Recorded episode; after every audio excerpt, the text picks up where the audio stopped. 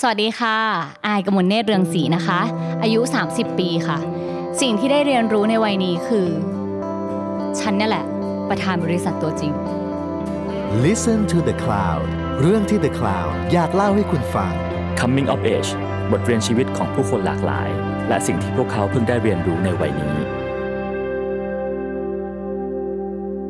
สวัสดีครับ นี่คือรายการ Coming of Age กับผม ทรงกรดบางยี่ขัน แขกรับเชิญของเราในวันนี้นะครับเป็นน้องสาวคนสนิทของผมครับเป็นคนที่เมื่อสัก2-3เดือนที่ผ่านมามีข่าวใหญ่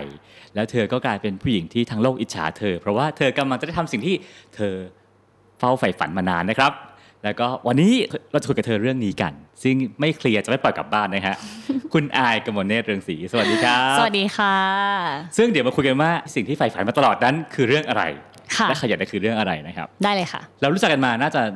10 ปีเห็นจะร่วมได้ไห10 ปีได้ยาวค่ะนานมากแต่ว่าพี่เจออายตอนที่อายเรียนจบแล้วเนาะใช่ค่ะถ้าเราย้อนชีวิตอายกมลเนตรไปในวัยเยาว์อะฮะมันมีเหตุการณ์อะไรบ้างไหมที่ส่งผลให้อายเป็นอายในทุกวันนี้อะครับ หนูว่ามันน่าจะเป็นความรู้สึกถึงความผิดปกติในเรื่องของการเงินของครอบครัวอืมด้วยความที่เราเป็นลูกสาวคนเดียวของครอบครัวอยากได้อะไรก็ได้อะไรอย่างเงี้ยแล้วพอวันหนึ่งมันเหมือนแบบมัน มันไม่ได้อย่างนั้นขึ้นมาแล้วแบบด้วยความเป็นเด็กแต่ว่าเรายังไม่ได้รับรู้ปัญหาถึงครอบครัวมาก แต่รู้แหละว่ามันไม่ปกติแล้ว ซึ่งที่บ้านอายมีฐานะประมาณ ก็เป็นชนชั้นกลางปกติ แต่ว่าอ่ามีเหมือนพ่อแม่เริ่มเหมือนประสบปัญหาหรืออะไรอย่างเงี้ยครับค่ะเออเราก็เลยโอเค รู้แล้วว่าสิ่งสิ่งเท่าที่จำได้เลยนะสิ่งที่มันเข้ามาในหัวคือ ฉันจะต้องตั้งใจเรียนให้เก่ง กี่ขวบตอนนั้น ตอนนั้นอยู่ประมาณม จะขึ้นมต้นอะไรอย่างเงี้ยค่ะครับอืมประมาณนั้น แล้วรู้แค่ว่าต้องเรียนให้เก่งเพื่อที่ว่าจะได้สอบเข้ามหาวิทยาลัยของรัฐบาล แล้วมันจะได้แบบมีเครดิตดี แล้วก็เอ่อค่าเทอมไม่ได้สูงมากอะไรเงี้ยรู้แค่ว่าถ้าเราเอ็นไม่ติดหรืออะไรเงี้ยเราอาจจะต้องเรียนเอกชน หรือไปกู้เรียนหรือเอ่อเรียนรามคำแผงอะไรเงี้ยซึ่งในในความคิดของหนูนะตอนนั้นอะคือแบบไม่ได้อยาก เป็นหนี้แล้วก็กลัวว่าจะเรียนรามไม่จบ แล้วถ้าเกิดเรียนมหาลัยเอกชนก็กลัวว่าจะไม่มีตังค์จ่ายอะไรอย่างเงี้ยนี่คือแค่ความคิดของเด็กที่จะขึ้นมหนึ่งในตอนนั้นอะไรอย่างเงี้ยอืมมันก็เลยมีโกชัดเจนว่าโอเคจะตั้งใจเรียนแบบนั้น ซึ่งสุดท้ายก็สำเร็จไหมสำเร็จสำเร็จค่ะ แต่ว่าในระหว่างทางคือเราเป็นคนสนุกมากเลยนะ คือทั้งเรียนทั้งเล่นไปด้วยอืมอืมแล้วก็ชัดเจนอะคือเหมือนโกมันชัดเจนว่ามันต้องเอ็นติดในมหาวิทยาลัยรัฐบาล และสุดท้ายก็ทำได้ ในคณะ ในคณะมนุษยศาสตร์ ภาควิชาเออสื่อสารมวลชนของมหาวิทยาลัยเกษตรศาสตร์ครัค่ะบผมใช่ แล้วก็จำได้ว่าค่าเทอม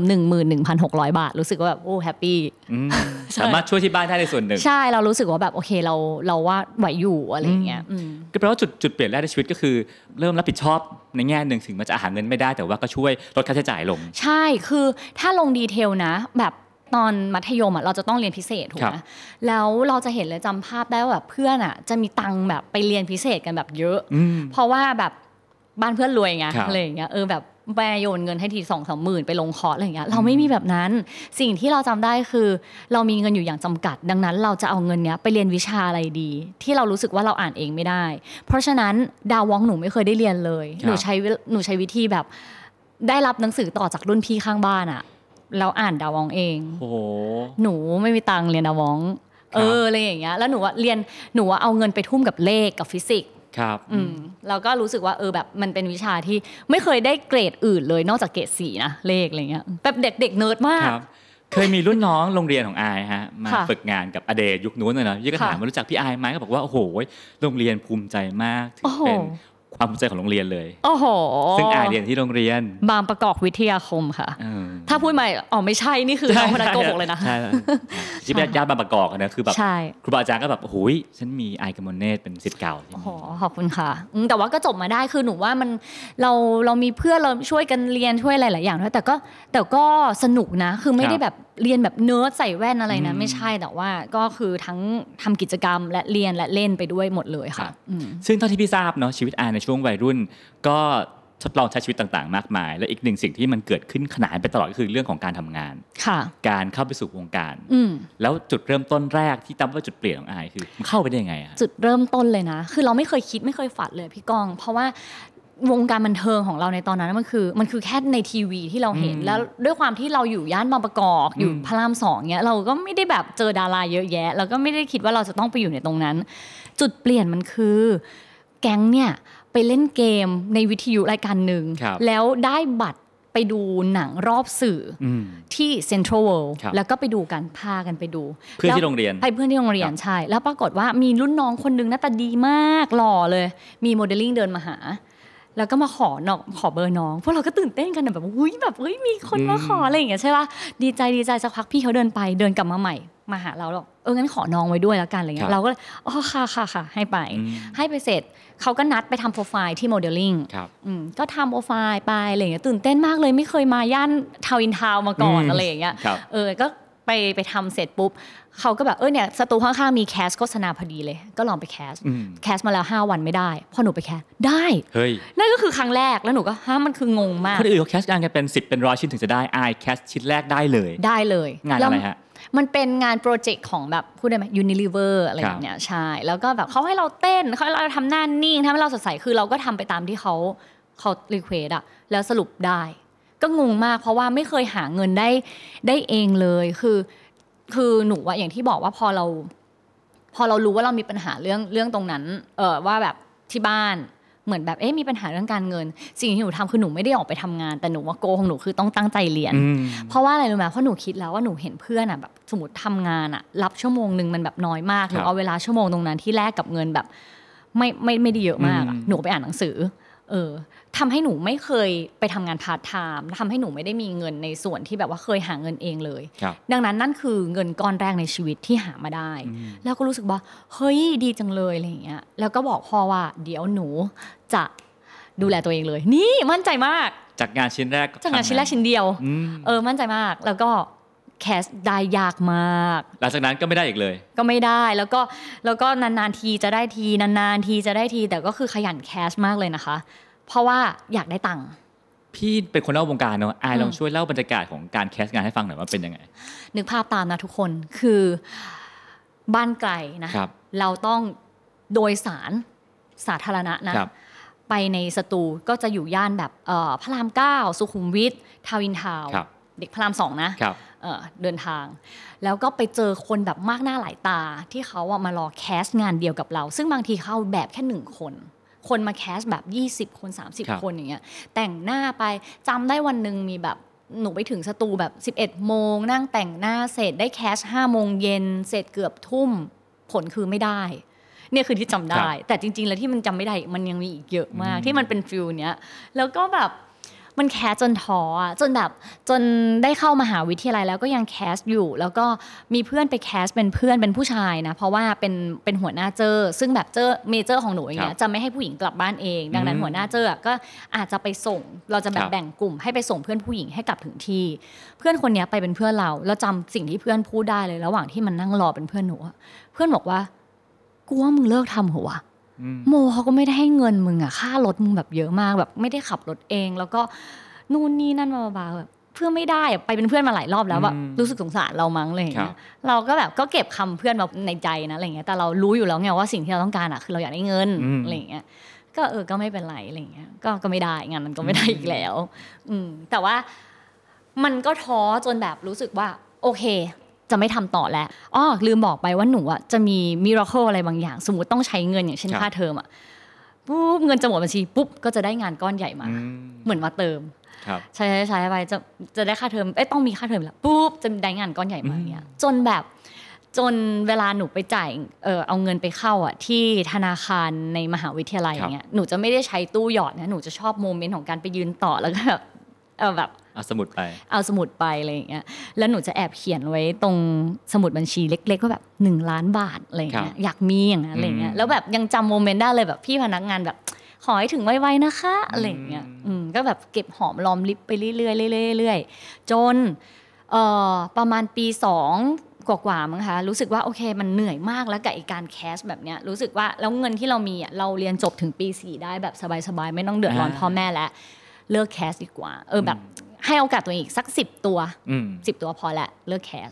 แล้วปรากฏก็ครบสิบตัวก็ไม่ได้อืมก็คือเลิกก็คือโอเค ไม่ทำแล้วครับอะไรอย่างนี้แล้ว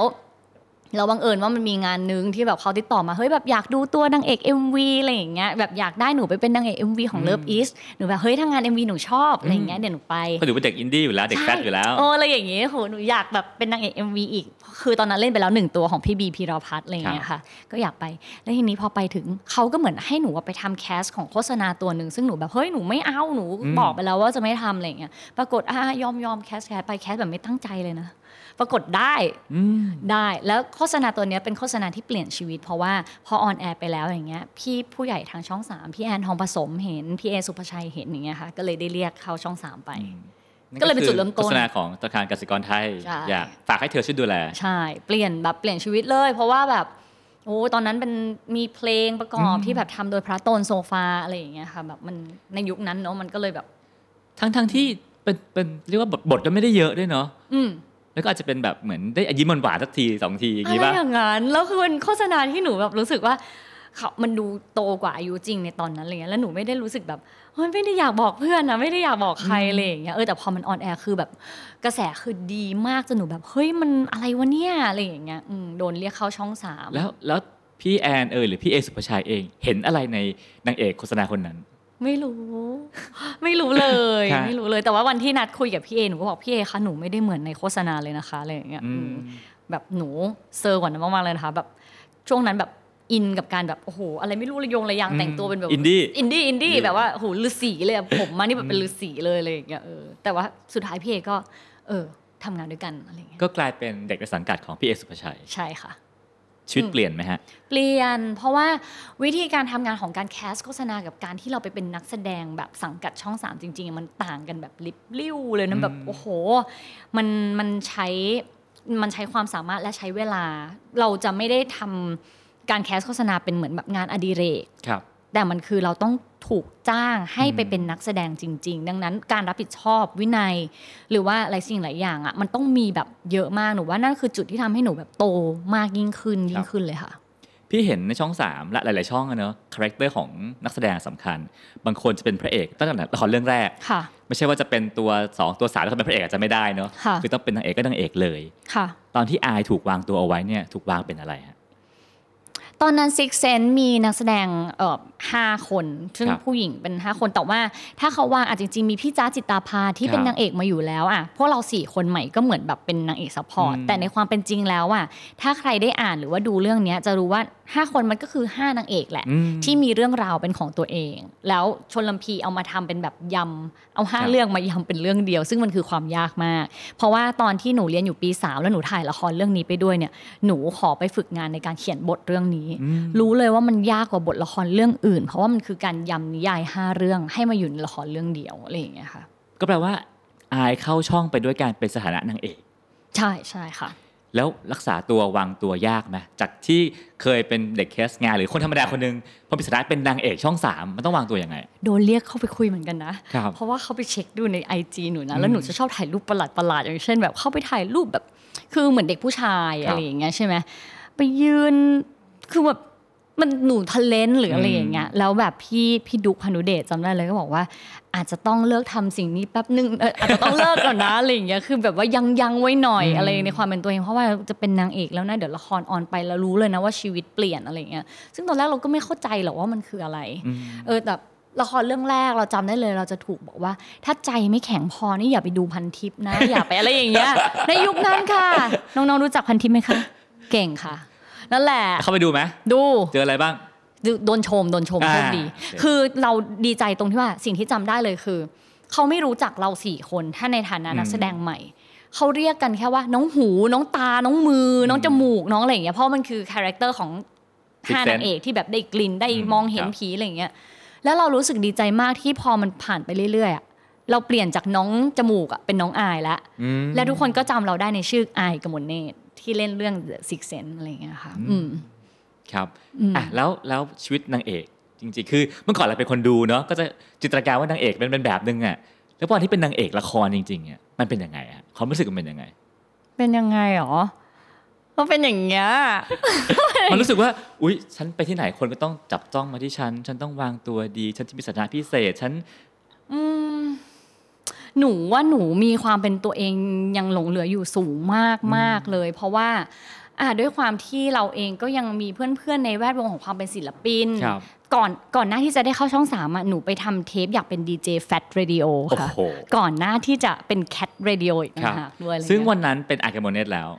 วันนั้นยังไม่เป็นอายกมลเนตรค่ะอ่าโอเคมันช่วงเวลาแบบคาบเกี่ยวกันมากครับแล้วพอเหมือนแบบช่องสามจะเซ็นเรานั่นแหละ เราเลยอาจจะต้องบอกลาการเป็นแบบ DJ ดีเจแฟตอะไรอย่างเงี้ยค่ะ เพราะว่าพี่เอก็อะเหมือนอาจจะวาง direction เรามาแบบอยากเป็นนักแสดงมากกว่าอืมอะไรอย่างเงี้ย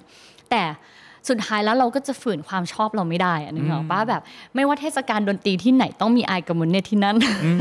ต่อให้ฉันจะเป็นอายกมลเนตรแต่ฉันก็คือเด็กคนหนึ่งที่อินกับดนตรีสด อะไรอย่างเงี้ยคือหนูก็รู้สึกว่าหนูก็ไม่ได้แบกความเป็นนางเอกไปในทุกที่ที่สาธารณะหนูยังรู้สึกว่าหนู joy moment นี้ก็คือ moment นี้มันก็คือความสุข แล้วเราไม่ได้ไปทำให้เดือดร้อนใคร คือถ้าหนูเต้นในหน้าวัดอะค่อยมาว่าหนูถ้าไม่ใช่งานบวชอะไรอย่างเงี้ยนึกออกว่ามันคือคอนเสิร์ตอะไรอย่างเงี้ยเราก็ยังมีความเป็นตัวเราอยู่สูงมากเลย ซึ่งหนูก็ไปเล่น MV เยอะมากโอ้หนูชอบหนูชอบเล่น MV เพราะหนูชอบฟังเพลงอืมอะไรอย่างเงี้ยค่ะครับอืมทีนี้การมีชุดเป็นนางเอก มันก็จะมีเรียกว่าเป็นกราฟเนอะมีช่วงอืม ขาขึ้นก็ก็ดีอยู่แหละ แต่ว่าอืมสักพักหนึ่งก็อาจจะถึงจุดที่ตันคืออมไปกว่านี้ไม่ได้ เพราะเจอเบอร์เก่าๆที่เขายังไม่ไปหใช่รือมีเด็กรุ่นใหม่ที่สดกว่าเราเข้ามาใช่อายเจอปัญหาอะไรกันครับการเป็นนางเอก หนูมองว่ามันคือความอะผู้ใหญ่ให้โอกาส แต่บางแล้วบางโอกาสเราทำออกมาได้ดี ทีเนี้ยหนูหนูรู้สึกว่าเขาจะจดจำว่า character เนี้ยเราเหมาะ motivation เนี้ยเราเหมาะครับ direction เนี้ยเราเหมาะ แล้วเขาก็จะส่งมาเรื่อยๆ แบบเดิมใช่ ในมุมของนักแสดงเรารู้สึกว่าเฮ้ยเราอยากเปลี่ยนอืมมุมมุมเราเรารู้สึกว่าต่อให้มันจะคล้ายกันแต่แน่นอนมันไม่เหมือน แต่จริง ๆ เราก็อยากฉีกบ้างอะไรอย่างเงี้ยใน way ของการแสดง ซึ่งหนูไม่เคยปฏิเสธละครเลยอะไรอย่างเงี้ยอืมแล้วมันก็เลยทำให้เราแบบพอมันพอมันเดินทางขวบปีมาเรื่อยๆอะมันรู้สึกว่าเออมัน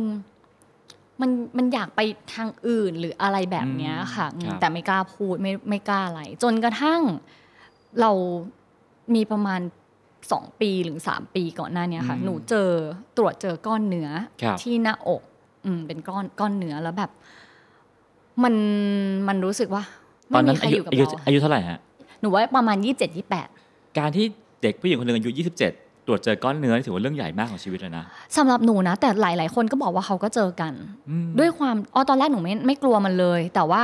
เอ่อ follow up ไปเรื่อยๆอะเขาโตขึ้น แล้วเขาก็เริ่มมีเส้นเลือดมาเลี้ยงอืมมันเลยทำให้หมอไม่ observe ต่อแล้ว หมอบอกว่าหมอจะต้องเจาะเพื่อเอาไปตรวจ หรือจะผ่าเพื่อตรวจ มันก็จะมี process ว่าให้เราตัดสินใจว่าเราจะเจาะหรือเราจะผ่าเลยอะไรอย่างเงี้ยสุดท้ายหนูก็เลือกผ่าเลยเพราะหมอบอกว่าถ้าผ่าเลย แล้ว แล้วมันมันดันเป็นก้อนเนื้อร้ายอะหนูต้องกลับมาควานเนื้อรอบๆ ออกไปอีก แต่ถ้าเกิดสมมุติว่าผ่าออกไปแล้วแค่แค่ก้อนเนี้ยแล้วมันไม่เป็นไรโอเคจบอืมปิดแผลไปแล้วปิดเลย หนูครับก็เลยเลือกโอเคลอง แต่จริงๆอะถ้าเจาะอะมันก็ดีกว่า แต่เราอะไม่กล้า เพราะเจาะมันคือการแบบนั่งตัวต่อตัวอย่างเงี้ยเรานั่งเจาะไปเลยอย่างเงี้ยหนูไม่อยากทำหนู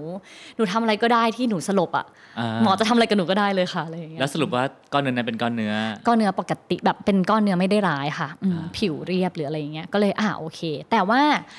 ณโมเมนต์ที่มันเกิดขึ้นมาคือ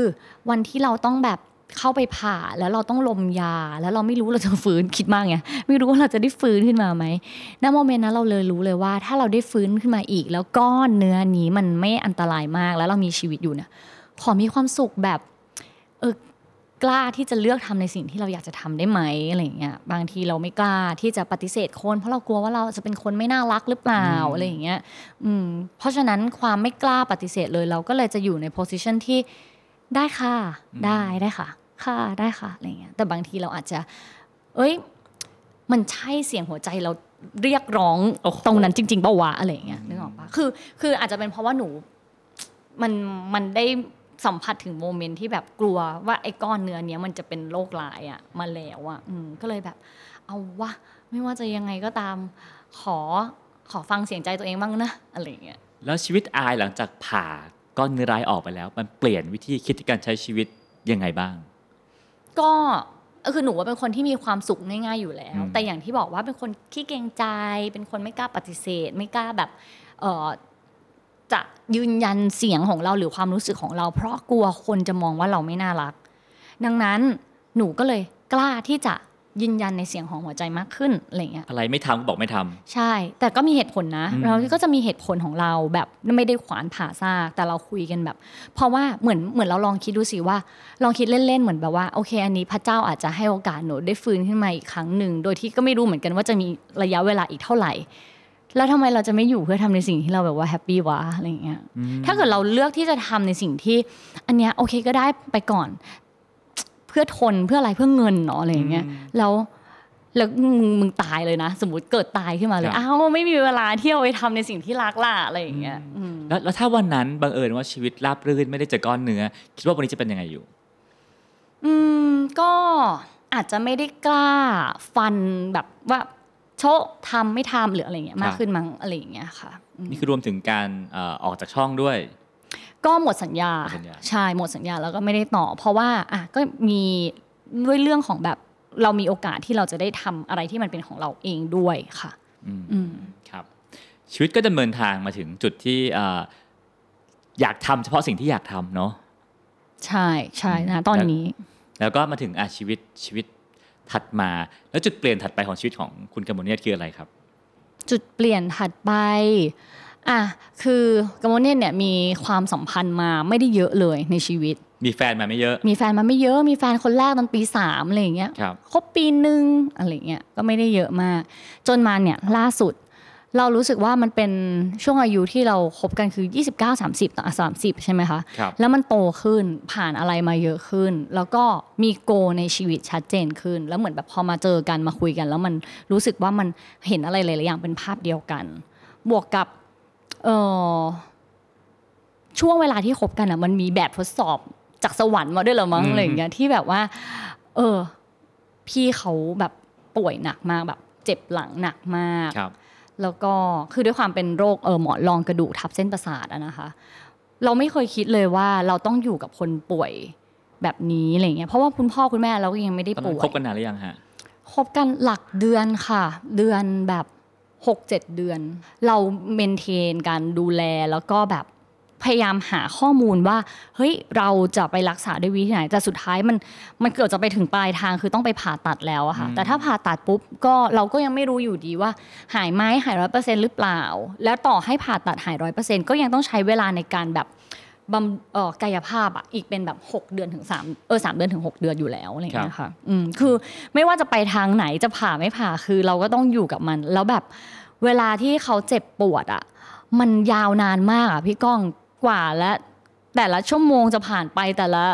หนึ่งวันจะผ่านไปอะมันเจ็บอะมันเจ็บแบบเจ็บมากๆอะอืมแล้วเราก็ไม่เคยอยู่กับคนที่เจ็บหนักขนาดนี้มาก่อนอะ มันมันส่งผลกับหลาย ๆ อย่างเลยนะคะ ส่งผลกับงานของเขาด้วยในตอนนั้น เพราะว่าร่างกายไม่สามารถออกไปทำงาคนรับได้ แล้วก็ส่งผลต่อสภาพจิตใจ เพราะเขาเป็นคนที่แบบดูแลทุกคนมาหมด ดูแลครอบครัว ดูแลคนในออฟฟิศน้องๆ แล้ววันเนี้ยเขาเหมือนแบบให้ตรงนั้นไม่ได้ครับคือเขาก็จะเป็นคนคิดเยอะเขาก็เลยแบบว่า เออแบบรู้สึกแบบ รู้สึก ไม่พอใจในตัวเองอืมในณตอนนั้นอะไรเงี้ยเราก็ต้องเป็นคนเราในฐานะคนข้างๆ ก็ต้อง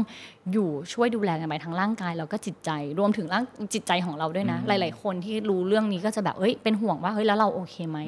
เฮ้ยเราก็พยายาม observe ตัวเองอยู่ตลอดเวลาว่าเฮ้ยเราโอเคไหมเราไหวไหมเราพูดคุยยังไงหาแบบทุก solution ที่มันจะผ่านช่วงเวลานั้นมาได้ มันคือช่วง1เมษาถึง 31 เมษาอะค่ะที่แบบโหดหนักๆอะที่เราหาหมอกันแบบ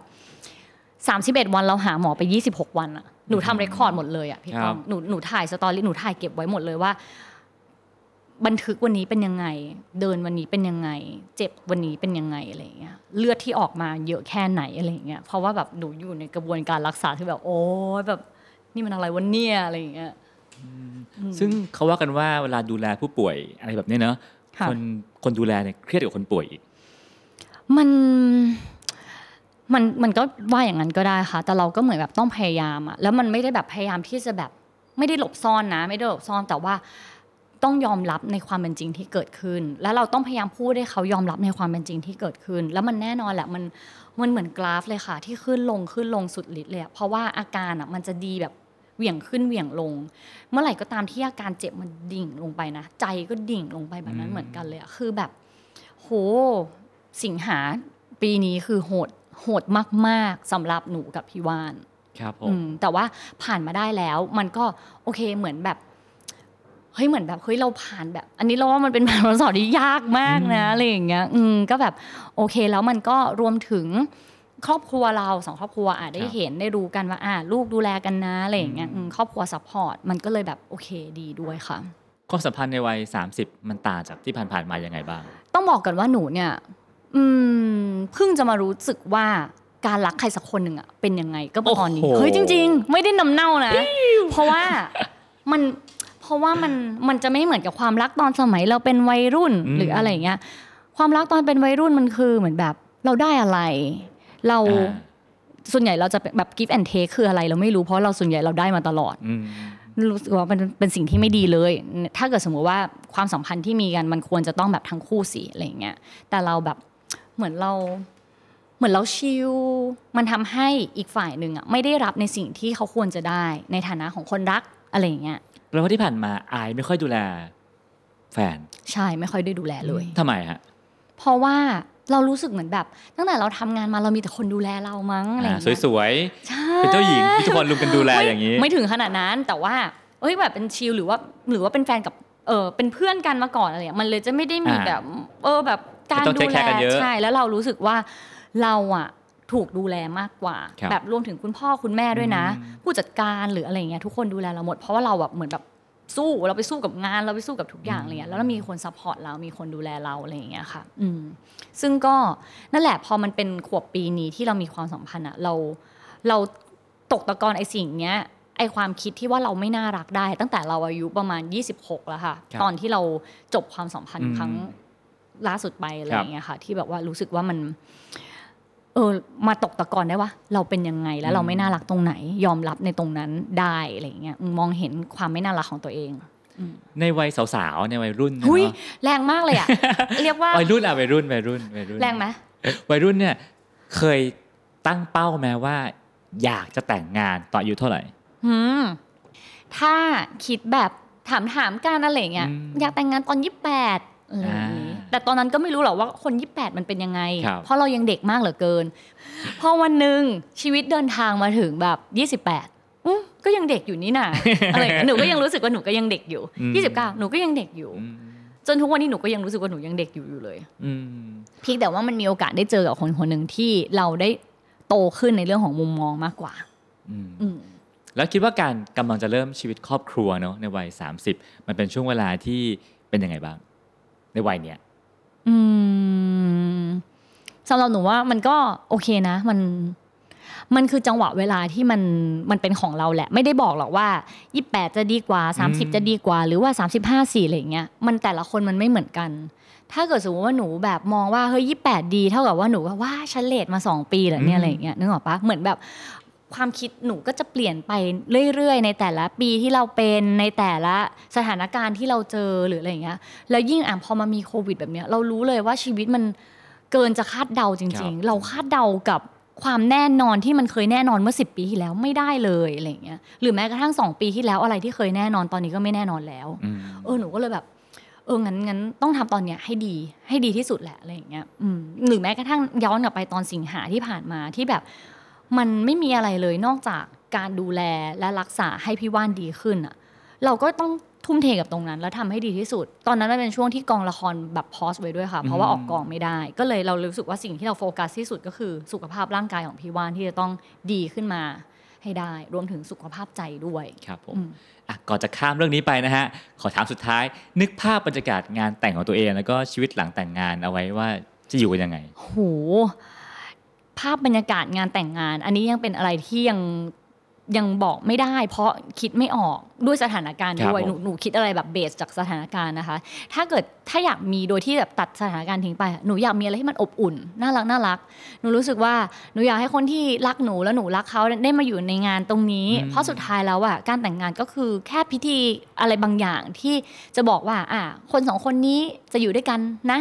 อะไรอย่างเงี้ยอืมตลอดไปแค่นั้นเอง ดังนั้นหนูเลยรู้สึกแค่ว่า อยากให้งานแต่งงานมันเป็นพลังงานหรือว่ามวลอะไรที่มันมีความสุขและจดจำได้ อบอุ่นจบ นี่คือสโคปของเราอะไรอย่างเงี้ยค่ะอืมอะแล้วชีวิตหลังแต่งงานล่ะฮะชีวิตหลังแต่งงานก็เอ่อใช้ชีวิตด้วยกันแบบเต็มอย่างแบบเต็มที่ไปแล้ว เพราะว่ามันคืออะแต่งงานกันแล้ว ยังดูแลครอบครัวเหมือนกันทั้งคู่ เพราะทั้งเขาแล้วเราก็ดูแลครอบครัวแค่ครอบครัวเราจะใหญ่ขึ้นเอ่อ คนในความดูแลของเราหมายถึงน้องๆในออฟฟิศก็จะเป็นของเราด้วยเหมือนแบบในสายงานในเรื่องของงาน มันก็จะโตขึ้นอาสาพาไปหลงก็จะมีกมนเข้ามาอยู่ด้วยครับรวมช่วยกันทำงาน ใช้ชีวิต แล้วก็หมั่นเติมสิ่งดีๆ แบบเอ๊ะพูดเหมือนจะทายอินสินค้า แต่ไม่มีค่ะ โอเค เหมือนจะหมั่นเติมความรัก เออ ความแบบสดชื่นให้อะไรอย่างเงี้ยอืมเพราะว่ากลัวกลัวเหมือนกันว่าแบบเฮ้ยมันจะเป็นยังไงอะถ้าเกิดสมมติมันแบบ มัวมัวแต่ทำงานกันทั้งคู่อะไรอย่างเงี้ยค่ะเพราะว่าน่าจะเป็นคนบ้างงานทั้งคู่เหมือนกัน อืมเอาละฮะทีนี้เราก็มาถึงช่วงที่เราเกริ่นไว้ตอนต้นรายการนะว่าเออสิ่งที่ทุกคนอิจฉาอายเหลือเกิน ไม่ใช่เรื่องแต่งงานแต่ว่าอ่าจะเป็นเรื่องกำลังจะมี รายการของตัวเองกำลังจะมีธุรกิจของตัวเองค่ะใช่มีบริษัทของตัวเอง ใช่อายกำลังจะเปิดบริษัทที่ชื่อว่ากมนสตูดิโอค่ะทำอะไรฮะบริษัทกมนเนี่ยคือมาจากกมลเนตรก่อนครับแหละหลายคนถาม ก็คือเป็นการบแล้วอกทำไมต้องกำหนดทำไมต้องกำหนดไม่กำหนดเนตรไปเลยเออเพราะว่าอะคือในในเรื่องของแยกก่อนนะเนอะไอายทำงานออฟไลน์มาตลอดครับไอายคือไอายกมลเนตรส่วนไอายอะเคยทำงานออนไลน์อะผ่าน TGIF ของ Good Day ครับผมแล้วคนในคอมเมนต์อาจจะชอบเรียกเราว่าคุณกมนคุณกมนรวมถึงพี่โคดดี้หรือหลาย ๆ คนอะไรอย่างเงี้ยเราก็เลยรู้สึกว่าเฮ้ยคำนี้มันเป็นคำที่น่ารักดีแล้วคนก็เรียกเราครับอะคนออนไลน์น่าจะชอบเราในชื่อนี้นะอะไรอย่างเงี้ยมเพราะว่าอย่างที่บอกไปว่าเราทำงานมา 10 ปีเนี่ยเราเรายังไม่ได้สามารถแยกคนดูออกเลยเรายังไม่รู้ว่า audience เป็นแบบ ออฟไลน์ออนไลน์เป็นยังไงออนไลน์แยกแบบ category อีกแต่ละแพลตฟอร์มไม่เหมือนกัน เรารู้สึกว่าเราเพิ่งมาเริ่มศึกษา เราเพิ่งเป็นแบบเหมือนเด็กเด็กอนุบาลที่วิ่งเล่นอยู่ในสนามออนไลน์อะครับอยู่เลย ทั้งนั้นที่เราอาจจะอยู่มัธยมหรือมหาลัยในออฟไลน์มาอะไรอย่างเงี้ยอืมเราเลยรู้สึกว่าออนไลน์ยังเป็นอะไรที่ เรายังเฮ้ยยังอยากที่จะกระโดดเข้ามาเล่นแบบนี้แล้วก็อะกมนคนน่าจะน่าจะจำได้อืมอะไรอย่างงี้ก็เลยเป็นกมนค่ะครับผมก็เป็นบริษัทจริงจังเนอะทำ ทำคอนเทนต์วิดีโอในทำคอนเท YouTube นต์ใช่ค่ะ เป็นสิ่งที่อาจคืออย่างเวลาตอนที่ไอายเป็นไอายกมลเนตรเนาะไอายก็ยังทำรายการอะกับผ่านช่องผ่านกับพี่เออพี่ก้องหรือว่าครับหลายคนแต่ว่าไอายทำกับคนอื่นอืมไอายไม่ได้ทำแบบว่า เราไม่ได้เอาฟุตมานั่งกลางว่าฟุตมีอะไร เราอยากเล่าตรงไหนผ่านตรงไหนอะไรเงี้ยทีเนี้ยกมนจะได้สิ่งนั้นเกิดขึ้น แล้วเราก็จะได้อยู่กับเขาอยู่กับคอนเทนต์ก้อนเนี้ยตั้งแต่พีโพโพโพสเลย มันเป็นเหมือนแบบ มันเป็นสิ่งที่เราอยากทำมาตลอด แต่เราแค่ยังไม่เคยมีโอกาสได้ทำและวันหนึ่งที่คิดว่าเฮ้ยถ้าได้ทำอะเราอยากเต็มที่กับมัน เราอยากจริงจังกับมัน แล้ววันนี้มันก็แบบมันกำลังเดินทางไปแบบนั้นอย่างเงี้ยค่ะอืมครับ ยุคนี้เป็นยุคที่ดาราจำนวนมากเนาะทำช่องของตัวเองค่ะโอ้โหเยอะมากแทบจะทุกคนเลยด้วยซ้ำเนาะอะไรคือความสุขและก็ความทุกข์ของการทำช่องของตัวเองอืมเท่าที่เห็นได้ความสุขก็คือการที่แบบเราอยากจะเล่าเรื่องอะไร และเล่าออกมาในรูปแบบไหนลีลาแบบไหน มันเหมือนเขียนหนังสือเล่มหนึ่งอะครับมันเหมือนเขียน chapter chapter หนึ่งเราจะรู้ว่าเวลาเราจะเขียน chapter เนี้ยเราจะขึ้นต้นยังไง ตรงกลางจะเป็นยังไงและตอนจบจะเป็นยังไง เพียงแต่ตอนเนี้ยมันได้ถูกเปลี่ยนมาอยู่ในรูปแบบของคลิปวิดีโอที่มีหน้าเรามีเรื่องราวต่างๆ ที่เป็นภาพและเสียง มันไม่ใช่แค่ตัวหนังสืออย่างเงี้ยโอเค เราก็เลยเอาสิ่งนั้นที่เราอยากเล่าอะมาไว้ในนี้ รวมถึงเอ่อ ความสุขนะอันนี้คือความสุขแล้วดูว่ามันคือความสุขของหนู อีกอย่างหนึ่งคือการได้ทำงานร่วมกับคนอื่นอืมหนูรักทีมหนูมากเลยอะหนูรู้เลยว่าหนูไม่สามารถทำอะไรคนเดียวได้ครับคือเขียนหนังสือเรายังเขียนคนเดียวได้ แต่ว่าอันเนี้ยเราต้องพึ่งพาทีม ทีมที่ดีเคมีที่เข้ากัน ความเข้าใจกัน และเข้าใจเวลาที่เกิดปัญหาแล้วแก้ปัญหาได้ หนูโคตรชอบ moment นั้นเลยอะหนูรู้สึกว่าเฮ้ยขอบคุณทุกคนเลยอะแบบทีมหนูมีไม่เยอะนะมีอยู่สี่คนรวมหนูครับด้วยอะไรเงี้ย แต่ว่า มันเป็นสเกลเล็กที่หนูว่ามันน่ารักมาก และหนูรู้สึกว่าอืมหนูไม่ได้อยู่ในฐานะนายจ้าง แต่ว่าเราอยู่ในฐานะของทีม เพราะหนูไม่สามารถทำแบบที่โปรดิวเซอร์หนูทำได้ หนูไม่สามารถทำแบบที่ editor หนูทำได้ หนูรู้สึกว่าเฮ้ยเจ๋งจังที่ทำให้หนูได้มาอยู่ในแบบบรรยากาศแบบนี้ อืมแบบสนุกดี ความทุกข์คืออะไรเออถ้าอย่างช่วงแรกๆอะ มันอาจจะเป็นเรื่องกดดันก่อนอืมเพราะว่าเอ่อ พี่ว่านเขาก็ประสบความสำเร็จในครับของเขาเนอะแล้วบางทีแบบอะเราก็ต้องดูว่าเฮ้ยในสิ่งที่เขาทำอะมันเป็นยังไง แต่เราจะไปเป็นเขามันก็ไม่ได้ เพราะเรามันคือคนละคนกันอืมทีนี้เราจะหาตรงกลางของเรายังไงที่เราโอเคและเขาโอเคด้วย เพราะในตอนแรกคือเขาเป็นคนดูแลเรื่อง production ให้เรา เหมือนจะมากึ่งๆว่าแบบโอเคแบบเหมือนจะเป็นโปรดิวเซอร์ให้แหละอะไรอย่างเงี้ยแต่ว่ามันก็มีการตบตีกันกว่าจะได้ต กตะกอนมาได้แบบเอาอย่างเงี้ยครับขอให้มันเป็นแบบเนี้ยนั่นแหละช่วงช่วงก่อนหน้าที่มันจะแบบได้อย่างเนี้ยขึ้นมาอืมมันคือแบบการที่ต้องพูดคุยกัน แต่หนูก็รู้ว่ามันก็คือกระบวนการหนึ่งของการสร้างอะไรสักอย่างที่มันไม่เคยเกิดขึ้นมาให้มันเกิดขึ้น การเป็นเจ้าของกิจการเนาะในวัย 30 ตอนนี้เป็นยังไงบ้างฮะกิจการเป็นไงบ้าง กิจการดีค่ะ ดีกว่าที่คิดไว้เยอะเลยครับตอนแรกสุดเลยนะที่เมื่อก่อนเคยอยากทำคอนเทนต์ออนไลน์เนี่ย อยากมองว่ามันคือไดอารี่อืมอืมอยากเพราะว่าในวันหนึ่งเราจะย้อนกลับไปในวันที่เราอายุ 28 ไม่ได้แล้วอย่างเงี้ยอืมมันก็คือไดอารี่และณวันนี้มันก็เป็นแบบนั้นจริงๆค่ะ ผ่านมาแค่ 2กำลังจะ 3 เดือนเนี่ย แค่เทปแรกที่ออกไปแล้วตอนเนี้ยมาดูอะแค่นั้นก็เป็นไดอารี่ของเราแล้วอะเออแค่เราแบบได้ไปเจอคนได้ไปแบบสัมผัสกับอะไรบางอย่างที่เราเองอะก็ทำแบบนี้อยู่แล้วเพียงแต่เราไม่เคยเก็บออกมาเป็นฟุตเทจหรือว่าปล่อยออกมาเป็นคอนเทนต์เลยอะ เฮ้ยหนูว่ามันคือมันคือการเดินทางที่หนูจับต้องได้อะหนูกลับไปดูย้อนเมื่อไหร่ก็ได้ แล้วสิ่งที่มันแบบภูมิใจมากกว่านั้นคืออืมการที่เราได้เหมือนแบบไปจับอะไรบางอย่างที่เป็นคอนเทนต์ที่เราสนใจแล้วเราชอบมากอยากบอกต่ออยากเล่าอืมพอเล่าไปปุ๊บ feedback ดี คนที่เป็นคนที่เป็นเจ้าของร้านผัดไทยร้านนั้นน่ะ คือได้รับ feedback ดีแบบมีคนไปที่ร้านเยอะมากเลยหนูรู้สึกว่าอุ๊ยดูภูมิใจจัง แล้วหนูกลับไปเชียงดาวอีกครั้งหนึ่งกลับไปกินผัดไทยอะโหพี่ก้องคือแบบเป็นคนละภาพกับที่ครั้งแรกที่หนูไปอะอืมคือหนูเห็นรถตู้แบบจอดจอดจอดเพื่อแบบมากินอุ๊ยผัดแต่ร้านนั้นผัดไทอร่อยจริงพี่เคยไปกินใช่ไหมไปคะสิครับพี่มนต์พาไปโอ้ยบ้านร่อมกลาดินคือแบบอร่อยมากแล้วคือแบบหนูอะเพิ่งแล้วมันจะอยู่ตรงไหนก็ไม่รู้แบบลึกลับสุดใช่ แล้วหนูรู้สึกว่าว่า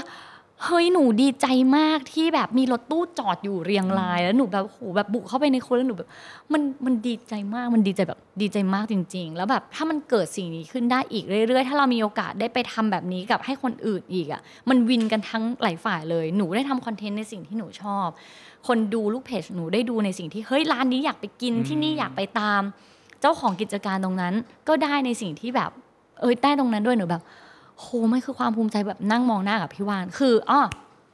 ตอนแรกหนูจะทำไม่ทำทำไม่ทำแบบหลายอย่างมาก ตัดสินใจยาก สิ่งที่พี่ว่านอะเอามาล่อซื้อหนูก็คือแบบ เธอจะสามารถช่วยเหลือคนได้อะอืมเธอจะสามารถแบบเป็นแรงกระเพื่อมอะไรบางอย่างได้นะ เอออะไรเงี้ยแล้วหนูรู้สึกว่าเฮ้ยเอออยากทำเหมือนตอนที่พี่ว่านทำแบบคนน้อยอร่อยมาก ในช่วงที่แบบเออเออโควิดครับ แล้วทำให้หลายคนแบบขายของไม่ได้อืมอะไรอย่างเงี้ยพี่ว่านไปแล้วแบบหู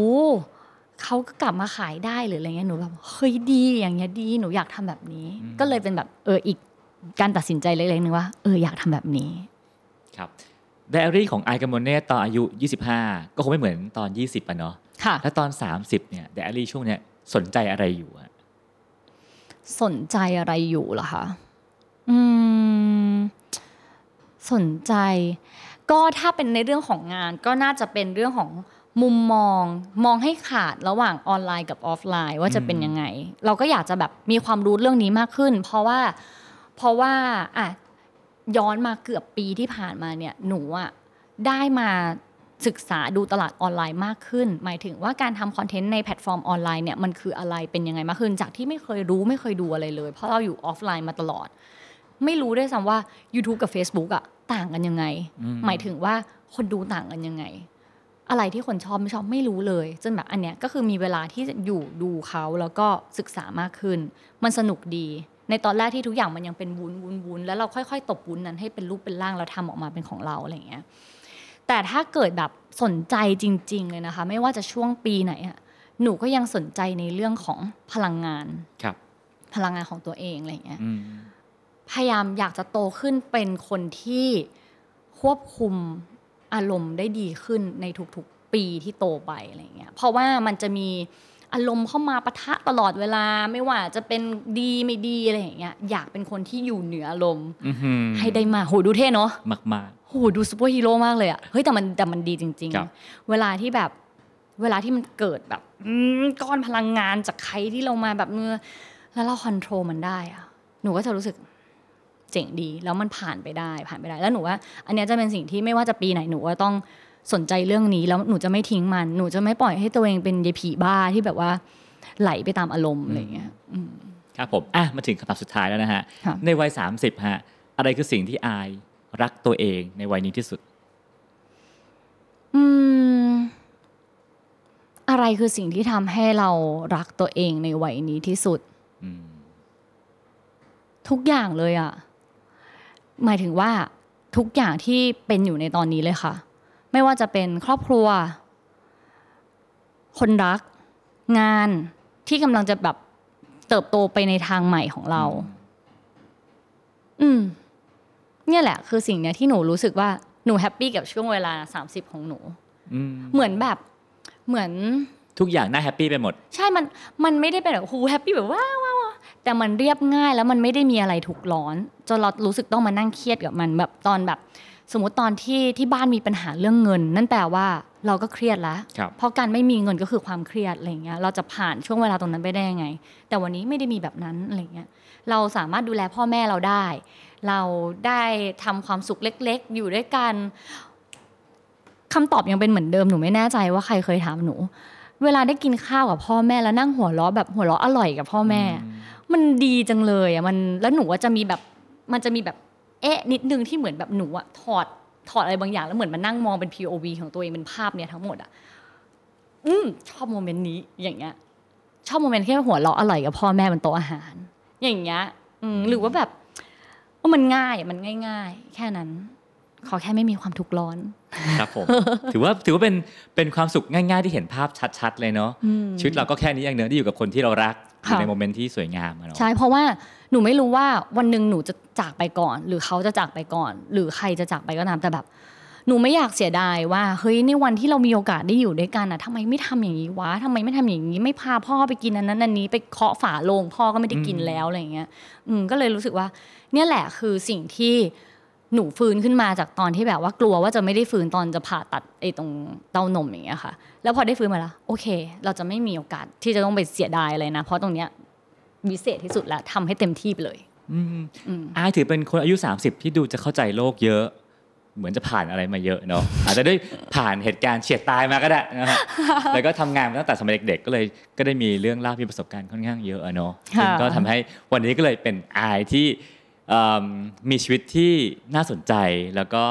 มีความสุขที่เรียบง่ายแต่งดงามเนาะโอ้โหโอ้โหเฮ้ยนี่ยังเป็นเหมือนคำนิยมของจริงๆฟังรู้สึกว่าเฮ้ยทำไมอายสามสิบเป็นเหรอทำไมถึงแบบเข้าใจโลกดีจังเลยจริงเหรอ สิฮะแต่หนูก็สดใสนะแต่หนูก็ล่าเริงแล้วหนูก็มีเดทด้วยนะ อืมครับผมอะนั่นแหละฮะก็นี่คือชีวิตของอายกมลเนตรในวัยค่ะ30 ปีนะฮะซึ่งก็ผมผมเชื่อว่าหลาย ๆ หลาย ๆ คนก็คงจะได้เห็นเส้นทางชีวิตของเธอว่ามันไม่ได้ง่ายเลย การคิดว่าดาราจะเป็นชีวิตที่ง่าย จริงๆแล้วไม่ง่ายเลยตั้งแต่เด็ก ๆ เนาะความพยายามในการให้ได้มาซึ่งชื่อเสียง แล้วการรักษาเอาไว้ค่ะรวมไปถึงการปรับตัวให้เข้าสู่บทบาทใหม่ในยุคใหม่อืมแล้วก็ กับชีวิตใหม่กับโลกออนไลน์ซึ่งกำลังจะเกิดขึ้นในปีหน้าค่ะพ่วงไปถึงชีวิตครอบครัวที่กำลังจะเกิดขึ้นด้วยค่ะส่วนจะเป็นยังไงก็คงต้องติดตามกัน วันนี้ต้องขอบคุณอายมากนะครับที่มาร่วมกับรายการเราเนาะขอบคุณมากเลยค่ะพี่เสีก้ยอดายงเวลาเราหมดแล้วโอ้ยก็วันนี้พี่กับอายก็ต้องลาไปก่อนนะครับ พบกันใหม่ตอนหน้าครับ สวัสดีครับ สวัสดีค่ะ ติดตามเรื่องราวดีๆ และรายการอื่นๆจาก The Cloud ได้ที่ readthecloud.co หรือแอปพลิเคชันสำหรับฟังพอดแคสต์ต่างๆ